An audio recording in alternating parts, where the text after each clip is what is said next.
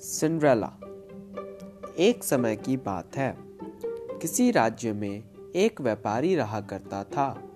उस व्यापारी की एक छोटी सी बेटी थी, जिसका नाम था एला। एला बहुत ही प्यारी और नेक बच्ची थी। उसके पिता उससे बहुत प्यार करते थे और उसकी सारी ज़रूरतें पूरी करते थे। लेकिन एला की ज़िंदगी में एक चीज़ की कमी थी। वह थी उसकी माँ, जो उसे छोड़कर भगवान के घर चली गई थी। एला की इस कमी को पूरी करने के लिए उसके पिता ने दूसरी शादी कर ली। एला की नई माँ की दो बेटियाँ थीं। वह बहुत खुश थी कि माँ के साथ साथ उसे बहनें भी मिल गई थी। दोनों बहनें बहुत घमंडी थी, लेकिन एला उनसे प्यार करती थी और अपनी नई माँ को भी बहुत चाहती थी। एला की खुशियाँ ज़्यादा दिन टिक नहीं पाई। एक दिन जब उसके पिता अपने काम से किसी दूसरे शहर गए तो फिर कभी वापस नहीं आए। एला पर तो मानो मुश्किल का पहाड़ टूट गया हो। पिता का साया सर से उठते ही उसकी माँ और बहनें उसके घर की मालकिन हो गई और एला के साथ नौकरों जैसा बर्ताव करने लगी। उन्होंने घर के सारे नौकरों को निकाल दिया। और अब एला ही घर का सारा काम करती उसकी बहनों ने तो उसका कमरा उससे छीन लिया और उसे एक कोठरी में रहने के लिए छोड़ दिया। एला अपनी बहनों के पुराने कपड़े और जूते पहनती। सारा दिन उनके काम करती। कभी कभी तो एला इतनी थक जाती कि अंगीठी के पास ही सो जाती। अक्सर एला जब सुबह उठती तो अंगीठी की राख जिसे अंग्रेज़ी में सिंडर कहते हैं, उस पर पड़ी होती। उसकी बहनें उसे सिंड्रेला सिंड्रेला कह के चिढ़ाती और इस तरह एला का नाम सिंड्रेला हो गया।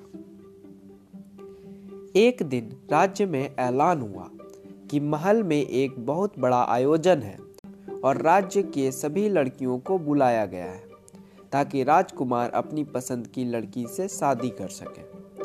राज्य की सारी लड़कियाँ बहुत खुश और उत्साहित थी। सिंड्रेला और उसकी बहनें भी अपनी किस्मत आजमाने को बेचैन थी। लेकिन फिर सिंड्रेला की यह खुशी उसकी सौतेली माँ को रास नहीं आई और उसने सिंड्रेला को महल में जाने से मना कर दिया। बेचारी सिंड्रेला दुखी मन से फिर अपने काम में लग गई और सोचती रही कि इस वक्त उसकी बहनें क्या कर रही होंगी और राजकुमार देखने में कैसा होगा। सिंड्रेला जब इन ख्यालों में खोई हुई थी, तभी वहाँ एक जादूगरनी आई। उसने सिंड्रेला को दुखी देखा तो उसकी मदद करनी चाहिए। सिंड्रेला ने सारी बात जादूगरनी को बताई। जादूगरनी ने सिंड्रेला से कहा, ओह, प्यारी सिंड्रेला, मैं तुम्हारी मदद कर सकती हूँ। यह कहकर जादूगरनी ने अपनी छड़ी घुमाई। और वहाँ उछलते कूदते चूहों को घोड़ा बना दिया। सिंड्रेला के मटमैले और फटे हुए कपड़े साफ़ और सुंदर कर दिए। उसके पैरों में टूटी हुई चप्पल की जगह सुंदर कांच की जूती आ गई।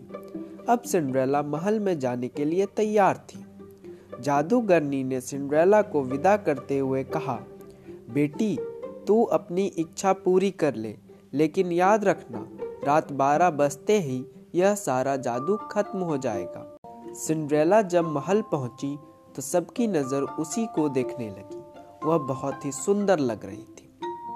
राजकुमार ने जब उसके साथ डांस करना चाहा तो सिंड्रेला की सौतेली बहनों के साथ साथ वहाँ मौजूद सभी लड़कियाँ सिंड्रेला से जलने लगी। लेकिन कोई सिंड्रेला को पहचान नहीं पाया। राजकुमार ने उसे देखते ही फैसला कर लिया था कि वह इसी लड़की से शादी करेगा। सिंड्रेला भी राजकुमार की आँखों में ऐसी डूबी कि उसे जादूगरनी की बात याद ही नहीं रही। देखते ही देखते बारह बज गए। घंटी बजते ही सिंड्रेला को याद आया कि बारह बजे जादू खत्म हो जाना था। सिंड्रेला बिना राजकुमार से कुछ कहे वहाँ से भाग निकली। वह नहीं चाहती थी कि राजकुमार उसे पुराने गंदे कपड़ों में देखे और उससे नफरत करे। भागते वक्त सिंड्रेला की कांच की एक जूती महल में ही छूट गई, जो राजकुमार ने उठा ली। राजकुमार ने बहुत कोशिश की सिंड्रेला को ढूँढने की, लेकिन वह उसे कभी नहीं मिली। सबने राजकुमार से उसे भूल जाने को कहा, लेकिन राजकुमारी सिंड्रेला को भूल नहीं पा रहा था। आखिरकार सारे राज्य में ऐलान हुआ कि जिस लड़की के पैरों में वह जूती आएगी, राजकुमार उसी से शादी करेंगे। राज्य में तो जैसे तूफ़ान सा आ गया। हर लड़की राजकुमार से शादी करना चाहती थी। सभी लड़कियाँ अपने आप को उस कांच की जूती की मालकिन बताने लगी। लड़कियों के घर जा जाकर उन्हें जूती पहनाई गई, लेकिन उनमें से किसी को भी वह पूरी नहीं आई। आखिर में सिंड्रेला की बहनों की बारी आई। दोनों ने हर कोशिश की जूती पहनने की, लेकिन कोई फ़ायदा नहीं हुआ। अब सबकी नज़र सिंड्रेला पर रुक गई। सिंड्रेला ने जब उसे पहना तो वह जूती उसके पैर में आ गई, जैसे उसी के लिए बनी हो। सिंड्रेला की सौतेली माँ और बहनें हैरान और परेशान हो गईं। किसी को भी उम्मीद नहीं थी कि वह सुंदर लड़की सिंड्रेला हो सकती है। राजकुमार ने जब सिंड्रेला से शादी के लिए पूछा तो सिंड्रेला ने खुशी खुशी हाँ कर दी।